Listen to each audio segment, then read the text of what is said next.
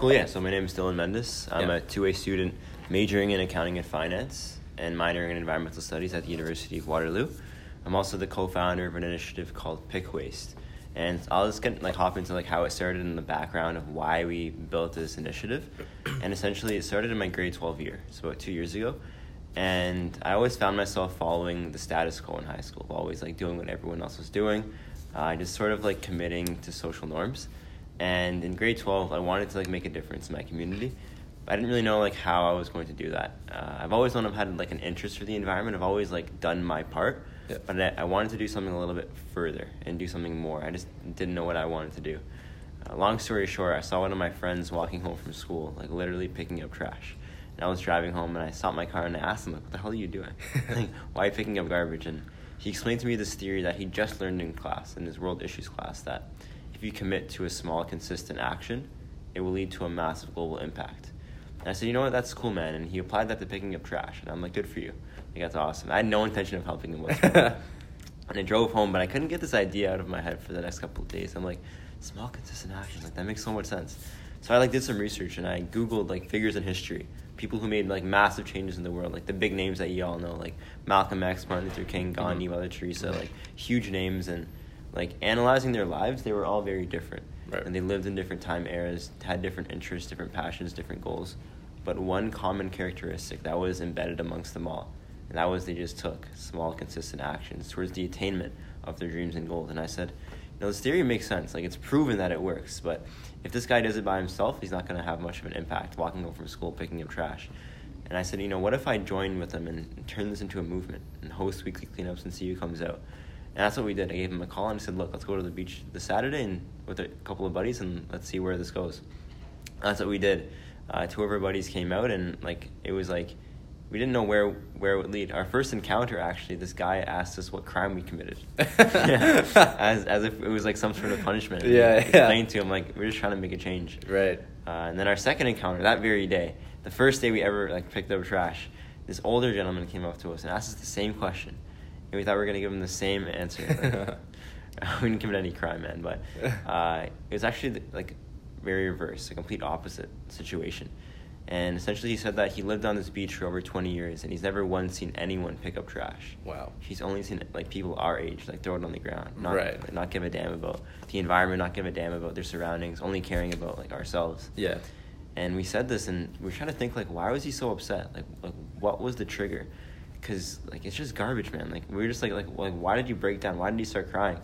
And what we like started to think, and like we did some more research on this theory, was that the trash wasn't the issue, right? Maybe at face value it is, but if you look a little deeper, the issue is the mentality, Mhm. the mentality of individuals in our society, because that they always think that oh, like what's one what's one plastic bottle, what's one coffee cup, what's one cigarette, but and if everyone has that mentality, it leads to these objects being the most littered objects in the world, right? And, and, and that's where it all stems back to that they always think, oh, one small action is too irrelevant. And that's the biggest lie everyone's ever heard. And that's sort of, you know, why we committed to meet up to clean up for one hour once a week, no matter who came out.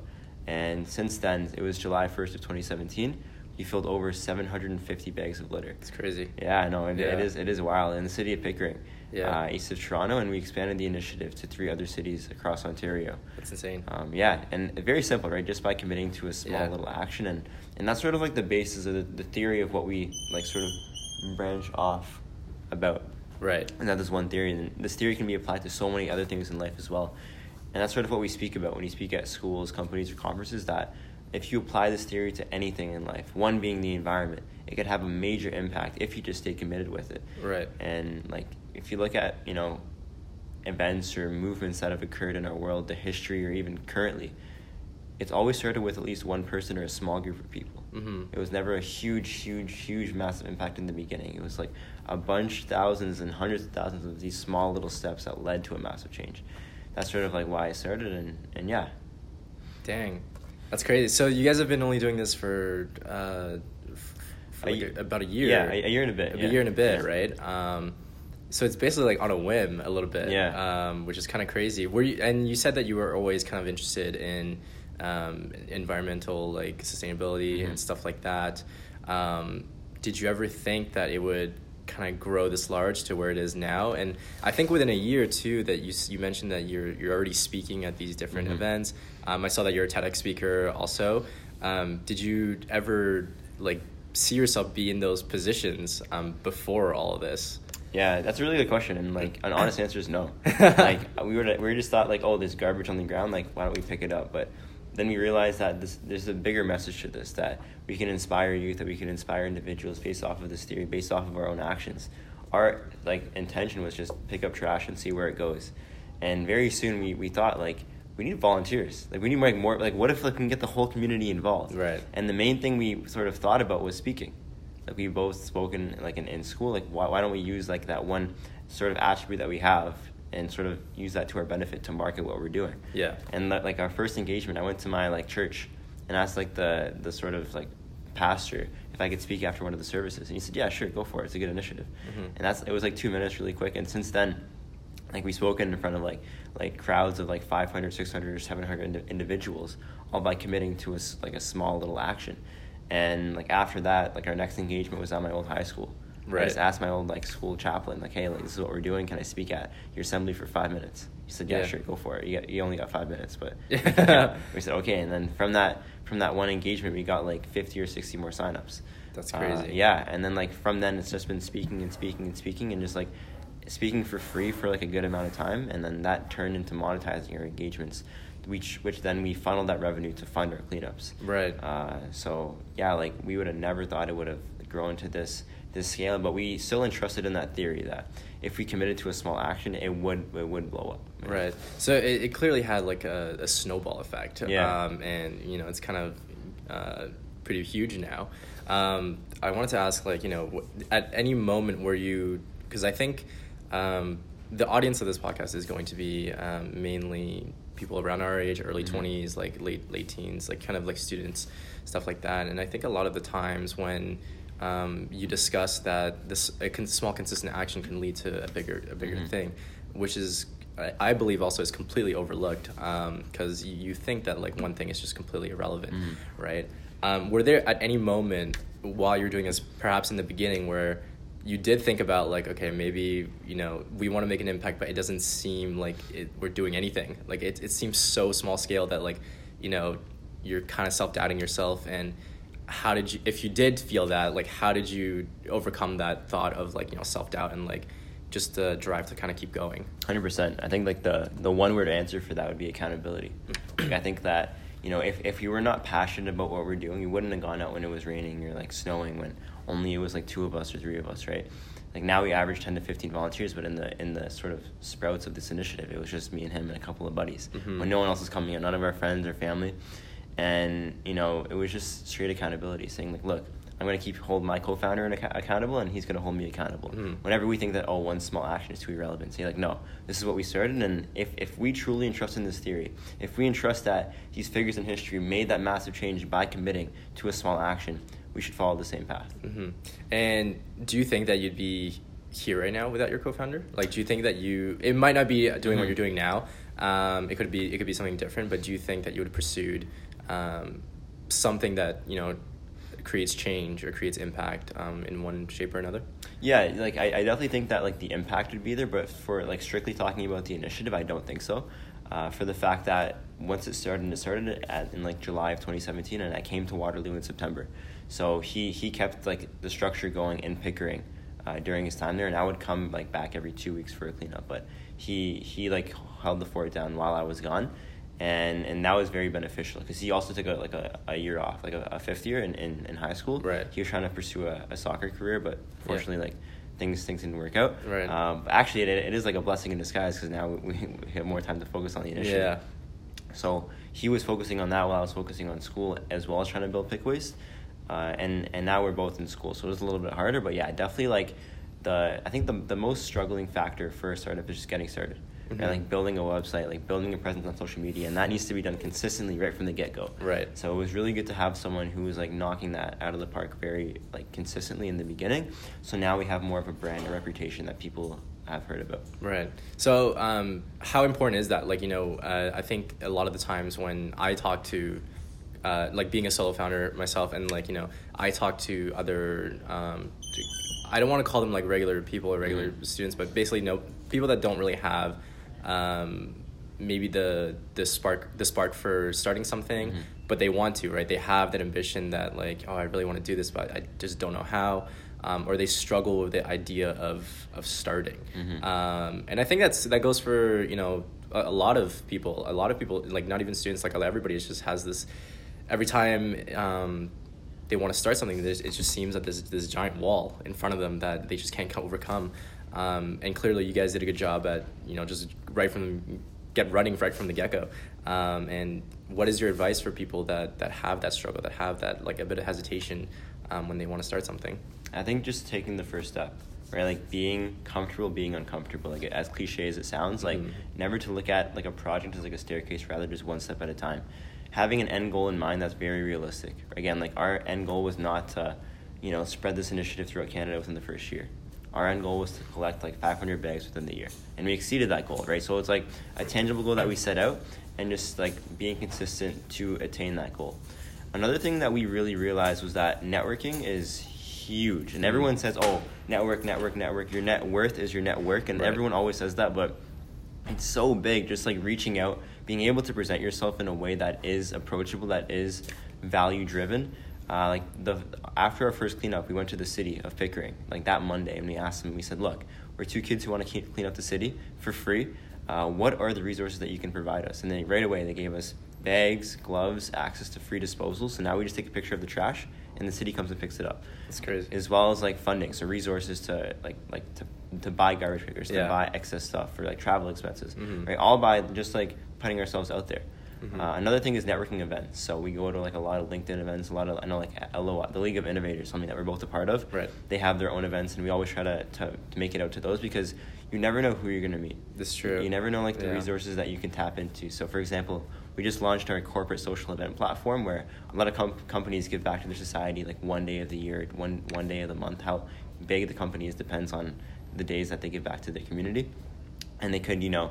Uh, ride bikes to raise funds to find the cure for cancer, you know, feed the homeless or pick up trash. Mhm. So essentially, they pay for the experience, and we got a lot of corporate events like scheduled through these LinkedIn events, through these LOI events. Like we didn't even know these people beforehand. We just you know went in with an open mind. Like these events cost like what ten dollars? Yeah. Right. It's, it's very cheap. It's very Sometimes it's authentic. free. Yeah, sometimes it's free. right? Sometimes it's just free, yeah. And I- again, like it's it's you're either gonna go and take advantage of these, or you're either gonna make excuses and say like, oh, I'm busy that day. Like Right. it's it's it's all about like the the mindset on you know what what you want to do, what you want to achieve, sure. and again like going to an event might and speaking like not in, like in front of a massive crowd it's just like one or two people it might be challenging for some people right communication is definitely something that i've like like developed over the years but it was definitely hard in high school like putting yourself out there but once you you know be comfortable being uncomfortable and like just being yourself like and have like a valuable conversation you never know what what that's going to come about Right.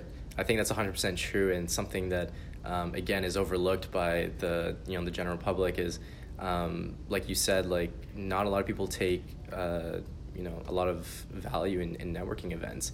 Um, I think for me personally I was one of those people before Mm. um, where I didn't really I don't want to say I didn't believe in networking events but I didn't just put a lot of value onto it Mhm. just simply because in my head um, way back like a couple years ago it, it was like okay like people go to all these networking events but if you don't do anything afterwards like Yeah. what's what's the point right um, and I think after a few networking events I was kind of forced to go to that, that kind of changed.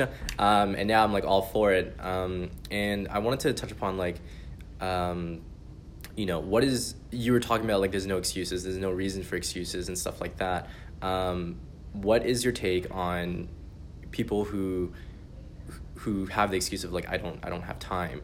Um, because clearly you know we're both in school we're both Mhm. following our own things we're doing our own initiatives um, and you're away from Pickering yet you're still kind of you know doing stuff on the Mhm. side um, what is your you know your two cents on on how to manage that especially being full-time school Mhm. how do you how do you manage um, personally for you how do you manage um, balancing school and you know Pick Waste at the same time because i think like when people hear about it they might say they will definitely ask you or you, you've probably gone in like how do you have time for all this Yeah. um, because it's not really common for students to well i don't know actually like it might be common but you know um, it's a little rare to, to see people doing a little bit more than just school, especially when it's something that Mm-hmm. um, is basically a business at this point. Yeah. Um, so yeah, what is your what is your take on that? Yeah, and like personally speaking, like I have not mastered this 100%. Like I, I definitely struggle on a day to day basis with it. Uh, but a big thing that's helped, like looking from last year to this year, was prioritizing. Like really making like constant decisions on what needs to get done today, and making that the first thing I want to do. So, for example, if I have a midterm like in a couple days, I'm focusing on that midterm in the morning. And then if I finish all my studying, then I'm going to focus on Pick Waste. Versus this week, I don't have any midterms. So my focus is Pick Waste, and then school gets pushed to the back of my brain Mhm. a little bit, right? So it's like a balance here and there. Because if you only focus on your initiative, or if you only focus on school, it's going to sacrifice the other other initiative or the other other like your grades, and in turn, you're going to be so like like depleted that the work that you're going to be doing for your the other is not going to be efficient. Mhm. Like I remember like like last year I was so focused on Pick Waste like in my second semester that I let my grades slip a bit and because of that I was like less motivated to work on Pick Waste. So I was like oh now I got to catch up on this and then it's like Yeah. a like a, a downward spiral of like not being productive and I definitely think that it, as hard as it is to do like try to find a balance, try to prioritize. Like a lot of the times I don't get things done. Right? Like like during the day like I set out tasks and I don't accomplish all of them. But the ones I do accomplish are priorities. Mhm. So that's why I put them at, at the beginning because the others I'm like, okay, it's not very, very important. I can do it tomorrow. But the things I need to get done today are getting done today, for example. So that's like Mhm. the, the main thing that I do, and as well as like accountability. Like with, Yeah. with my people in my program, we set like strict deadlines for ourselves to finish this project, finish this assignment, finish our homework by this date, as well as my co-founder setting like like soft deadlines here before the strict deadline, so you know that if anything goes wrong within that time period, you can fix it. Right. Um, yeah, I think that's 100% true. Um, and I think one thing to note is that you said is you list out these tasks, but it's not, you know, sometimes you just you don't end up Yeah. meeting all of them, which I think is very realistic. Mhm. Um, because, you know, when people think of I feel that like when people think of like successful people or or other people that are doing a lot of things, they they have this kind of unrealistic uh, opinion about them where they're almost like robotic in a sense Mhm. that like everything that gets set out that day has to finish and, and it has to be that way, um, which is a little bit insane. Um, but I think on, on a more realistic note, it's you know it's good to have these tasks, but it's also you know I think you emphasize the fact that it's okay to to not finish Yeah. them. Also, like it's it's okay, and um, you know that's you know, pushed on to the next day. It's it's all good for that.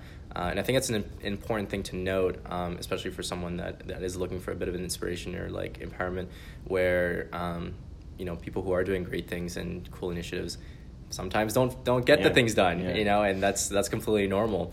Um, something that I wanted to touch upon on is you know with Pick Waste. Um, so right now, are you guys doing it a, a weekly thing or is it a bi-weekly thing? Um, how does the structure kind of work with you know the volunteering aspect and Mhm. people coming out? How do you guys um, you know mention your okay like this week we're gonna do this? Um, you know how is that all structured? Yeah, for sure. So it does vary per city. So, for example, in the city of Pickering, city of Montreal, uh, their weekly cleanup. So every Saturday at 10 a.m. we're going out and we send an email to our volunteer list. You can volunteer, like sign up on our website, pickwaste.com, or on social media. We'll always post it a couple days in advance of the meeting location, time, etc. For initiatives, the one I'm starting in Waterloo, it's not weekly just for the fact that I'm trying to partner with clubs, club societies, and host cleanups with the different clubs that are open to the public because like we have like University of like like Laurier, Waterloo, and Conestoga College. Right? Yeah. It's so dilated. Like very rare you're going to see that in the city, right? So why not take advantage of that of that aspect? A lot of clubs want to partake in team building activities, so what a better way just to to go and clean up the environment. So Right. that is a little less frequent. One every trying to do like one every three three weeks.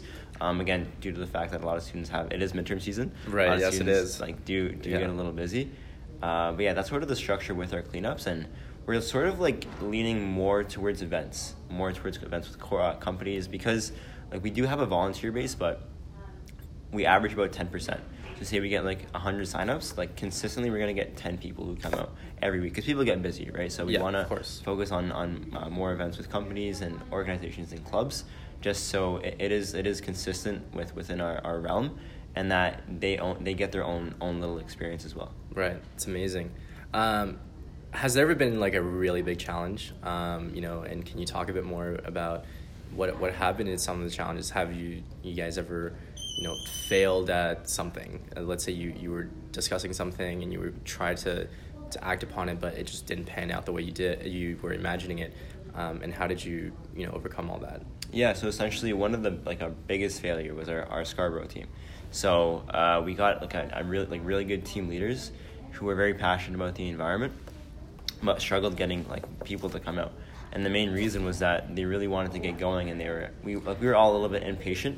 We didn't speak at any schools in Scarborough to begin with, so a lot of high schools, their students come out because we offer community service hours, right? It's like more of an incentive for them, and we were averaging like three or four people every cleanup and like that number is not very strong within the city of Scarborough. Such a it's a huge city, right? So Yeah. uh, we ended up like shutting that down for the, the year and only opening it up during summer summer months due to the fact that we get a lot of our peers who are in university who come back during summer. Right. And and yeah, like that that was like a big learning lesson for uh, my co-founder myself, knowing just to be patient. Right? Right. There's no need to rush anything. Like like we're gonna have like a lot of time to expand the initiative, but if we're not concrete within the cities that we're originally in, it's not gonna pan out. We really want to set like a strong foundation in Pickering, in Waterloo, in Montreal, to sort of grow it exterior and like really like look at what we've done well in Pickering and sort of replicate that in, in Scarborough. Yeah, definitely. I think having a strong foundation for anything is is extremely important if you Mhm. want to grow um, and, and scale ultimately. Um, one thing that uh, I wanted to ask you was, you know, how how important is um, or actually, you know what? Before we get to that, did you guys know anything about you know starting an initiative or like starting um, this to come business? Uh, I don't know if you guys even thought of it as a business at the beginning. Um, did you guys know anything about that, or was it more like I feel like doing this and we're gonna do it? I have no idea how to do it, but we're gonna do it anyways. Yeah. Because that's exactly how I felt when I started. Uh, when I first started my apparel company, I was like, I have no idea what I'm doing, but I just kind of I want to do it, and I'm just gonna learn as I go. Um, it was a lot of trial and error, um, and I thought a lot of I think a lot of people will have the question um, of how did you get started, and did you know anything about um, starting? You know, Yeah. uh, and and not so much about like starting the initiative, but like the logistics behind it. Um, you know, can you talk a bit more about that? For sure, yeah. Like we had no intention of making this a business. We had no intention of incorporating it. Like it was just like, oh, there's a problem. We know the solution. Let's just pick it up. For example, right? Uh, so again, like trial and error. Some some errors are costly. Some some are not. Right? And like Mhm. we'll we learned as as we grew. We learned as we sort of uh, moved up and as time time gave us. Uh, but again, like a lot of mentorship. So Yeah. like we, we reached out to like people who, at these events who are already entrepreneurs, who've already built startups, and say like, look, this is a problem that we currently have. Uh, like, what is your advice? And a biggest thing we learned in doing that is taking advice with a grain of salt. You always say like, oh, like people who you admire, you want to try to be like them and replicate their lives. And we, we also don't like to say that. We always say like, oh, like if you admire this, this, this, and this person, pick apart what, whatever attribute you want from that person. Pick apart like, oh, like say like they handled the situation this way. That's how they built their startup. Cool. But I, I might not want to go that route, even though it's already worked, right? I want to do what I want to do, like taking advice with a grain of salt. And for example, my dad also owns a couple small businesses, so he gave us a lot of advice.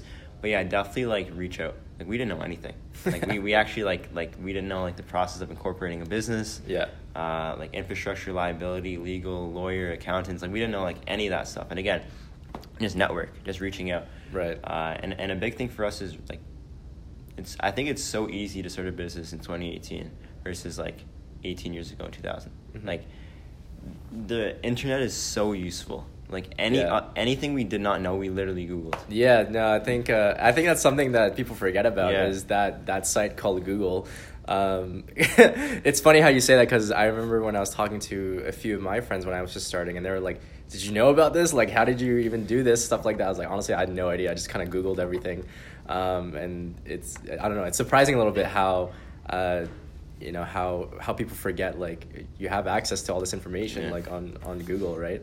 Um, but I think the one key thing, the one key takeaway from what you were talking about is definitely to ask people that have already done it um, and get their kind of advice from it. And then you said um, take advice with a grain of salt, which I completely agree with um, in a sense that I think for everybody, you know, it's good to take advice from people that have already done it and like are in the position that you want to be in. But I think um, something that you mentioned was if that advice becomes too much, like where in the sense that you're uh, basically replicating their life into yours, you're not really living like your purpose anymore.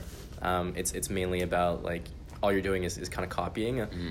which is is not you know bad in in, in in any way, but it doesn't really become you anymore. Um, and speaking about that, I every single founder that I've talked to, you know, before it's been a, like I don't know six of them now, have always discussed the the importance of purpose and vision. Um, you know, do you guys place importance on that? Like, what is the the most important thing for Pick Waste, um, or you yourself as a co-founder, like to always go back to? Like, what is what is the that why?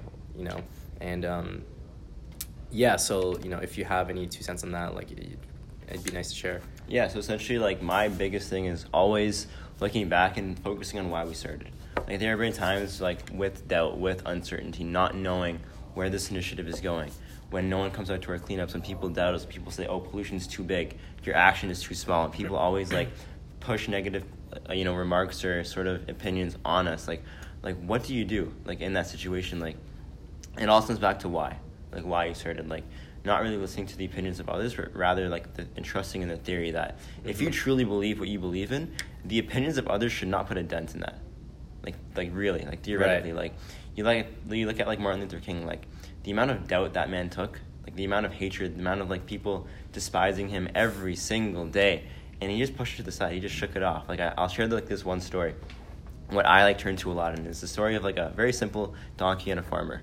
And flashback maybe like 1500 years ago, there was this farmer who, who dug a deep hole in the ground. He was trying to build a well. And he dug this hole, and the donkey one day walked, fell in the hole. Was walking and not knowing where it was going, it's a donkey. Uh, and this hole is like, like 20, 30 feet deep in the ground. And it's back in the day, so there's no like technology to like like a crane to like pick this guy up. Right. Uh, so the don- the farmer got his buddies, and he was thinking like, how in the world are we gonna get this donkey out of the hole? So they like like tied a knot like a lasso and threw it threw it in, tried to pull him back up, but it wasn't working. Yeah. So they essentially decided they had two options. They were gonna either let it starve to death or bury the donkey. So they decided to bury it to put it out of its misery. So he just took a shovel and then put the dirt back in each time. And every time the dirt went on the donkey's head, the donkey would just shake it off. And then you put it on, he would just shake it off. And then the donkey would just step up. Yeah. You just shake it off, and then the dirt would go to the bottom, and he would just step That's up. so cool. That's so you good. shake I it off, that. step up, shake it off, step up, and then you just walked out. And that's like a story that really resonates with me. That you know, in life, like as a founder, like you, you know that people are gonna throw dirt at you. Yeah. People are gonna say like, whatever you're doing is not gonna work. Like you're, the market cap is too big, you're too small, and just shaking it off and stepping up. You know, always reflecting why you started, why you began what you began is definitely like one of the most important things I feel as as a starter, as a founder, because there's so much external forces, external communication that occurs in our lifestyle that it can really cloud your mind, cloud your brain, cloud your vision of you know where you want to take or direct your your venture to. But I think always taking a step back, looking where you started, can really clear that vision right. up. Yeah, definitely. I think I agree with that um, because uh, for sure, and I'm sure a lot of founders have, have gone it, is they receive a lot of doubt um, and sometimes hate. Mhm. Um, you know, personally, I haven't really gotten that much hate, Mhm. but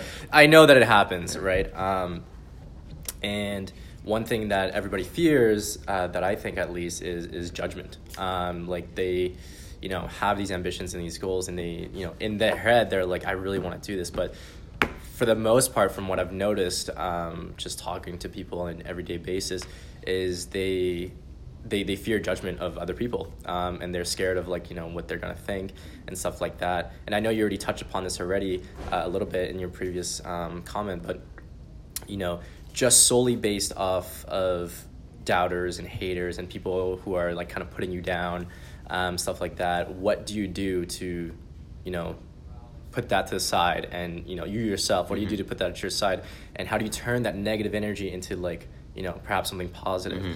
for example for me whenever someone tells me like or doubts me in any way or says like you know oh yeah you'll they're not really believing in me in a sense in almost a condescending way where um, it's either gonna they're gonna hate it or they're gonna be like um, yeah i don't think that this is gonna work or whatever. I personally take that and i i use it as fuel like if you think that i'm not gonna make it then i'm gonna like i'm gonna destroy your your, your thought on that um, and make sure that you see it that i do make it um, and that just kind of fuels my drive um, so i just want to um, wanted to get your opinion on like what do you do to kind of like overcome uh, all like you said like all these negative like Mhm. uh, things externally that are happening Um, people telling you no, you can't do this because you're too small. Um, what is your two cents on that?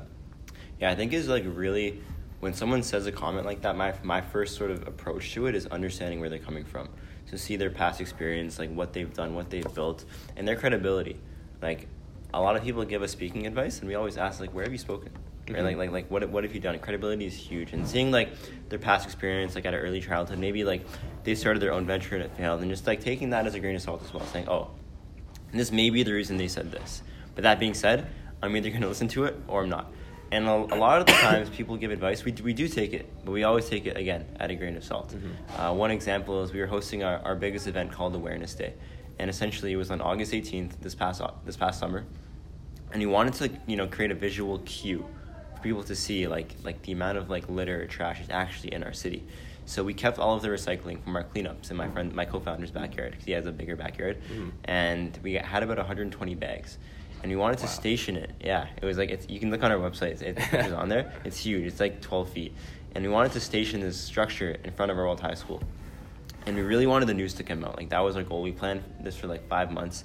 And like every single day, we're like, we want the news to come out. Like we want this to get like exposed. Like look how much trash this is. It's a garbage visual structure crying out loud and we went to the city and they had like a uh, a contact list for all like the big Canadian news channels and they always said like guys like if they don't come out don't feel discouraged like they're they're very busy like this might be a little bit too small for them like they probably won't come out you might get the local news though but like Mhm. definitely not like the the big ones that you want Right, for sure. and they always said that like, and and like we were emailing like the news channels constantly and then like three days before like uh, like the event we were still like confirmed that even though they weren't replying they were going to come Mhm. and then cbc hit us up Wow. and they said we want to interview you guys today and they came and then because of that uh, then city news came out on the day of and then uh, ctv came out CP24 came out uh, snap came out durham news came out uh, edge magazine covered the event. Like a lot of news channels came out which is nice. I'm not like boasting about it.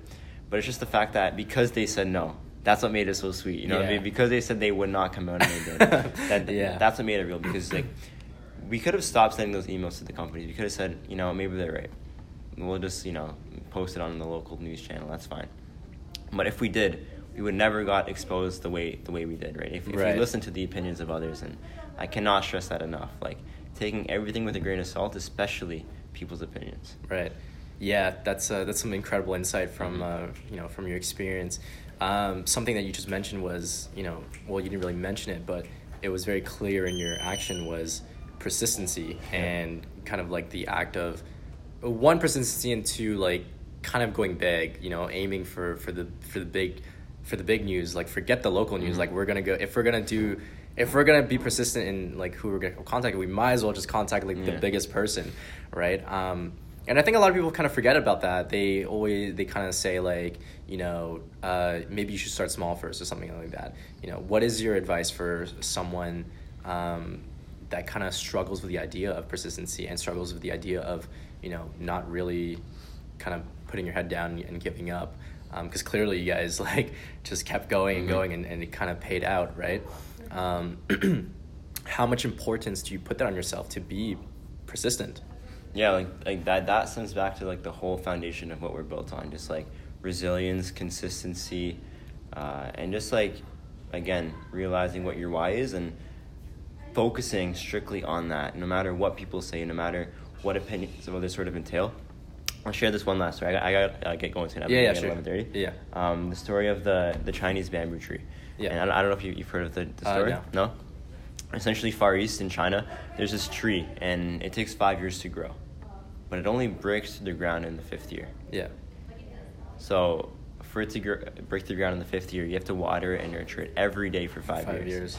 and if you don't it doesn't grow but if you do in a matter of five weeks in that fifth year it grows 90 feet tall Right. So That's crazy. a, a common question is that did this tree grow 90 feet tall in five weeks or in five years Wow. and the answer is pretty obvious. Yeah. The tree grew 90 feet tall in five years. But if for one moment you stopped watering that tree, for one moment if your neighbor came by and asked you, what the hell are you doing? Why are you watering dirt? Right. And say, oh, like, I'm just growing a Chinese bamboo tree. And they say, where? Like, you don't have any results. You don't have any progress. Like, there's nothing showing. Like, like stop what you're doing because Yeah. your small action is too irrelevant. And if you listen to that, if you stop within the second, third, or fourth year, you would have never known it would have grown in the fifth year. If you listen to the opinions of others and even though this story is true, even though like this Chinese bamboo tree actually does, does in fact grow in in five years, in like in five weeks, in, in for like ninety feet, even though that is true, it is also very relatable to the business point of view, For to sure. to founders, to anyone who wants to start something that you will you are not going to see results Mhm. like soon. Like, So I know you have to wrap up real Yeah. quickly, but one last thing. Um, as you know, what is your one advice for for anybody that's um, basically in school, like university, let's just say, um, or anybody in like you know still their early like twenties, mid twenties, or whatever? Um, what is your advice for for starting? Uh, because I do believe that's like probably the biggest pain point whenever people come to you know the realization I want to do something, they absolutely don't know how to start, and that is the only place where they they they simply just forget about it because they don't start. So, what is your advice on starting, and how do you? Um, yeah, how do you get started? like Yeah, overall, yeah, For sure. Uh, I'm a huge fan of Mel Robbins. I don't know if you've heard of her. Yes, I have. Yeah. So like I, I read her book about like the five second rule, and I'm a huge believer that that is true. Uh, essentially, what she says is she counts down like a rocket ship from five, four, Yeah. three, two, one. And at, at NASA, the rocket ship is not waiting after you count down. It's going at one, no matter what. It's it's launching. There's like millions of people who are watching, waiting for this rocket to launch. And if it doesn't launch, it's chaos. So that rocket is launching no matter what. And that's what I started doing in my own life, like counting down five, four, three, two, one, making sure that I complete that task. Because if it's not, it's gonna have an effect. Like in my mind, that's what, what I think mm-hmm. about. And starting is the same way. Maybe not like counting down to start the whole initiative, but maybe saying, oh, like this is a deadline that I have. I'm I'm gonna start on this day, and do it, and count down, and just start. Because the biggest lie that we've ever been taught, told, or heard is that one small action is too irrelevant. Right. Right. Like one one group of people can never change the world. When the matter of fact is, that's the only thing that's ever changed the world in history is by one person or by a small group of people. So just put yourself out there, go to these events, go on social media, do your own research, and just start. I love it. Love it, Dylan. Um, great. Yeah, so I know you have to go, so we'll just end it there. Um, but it's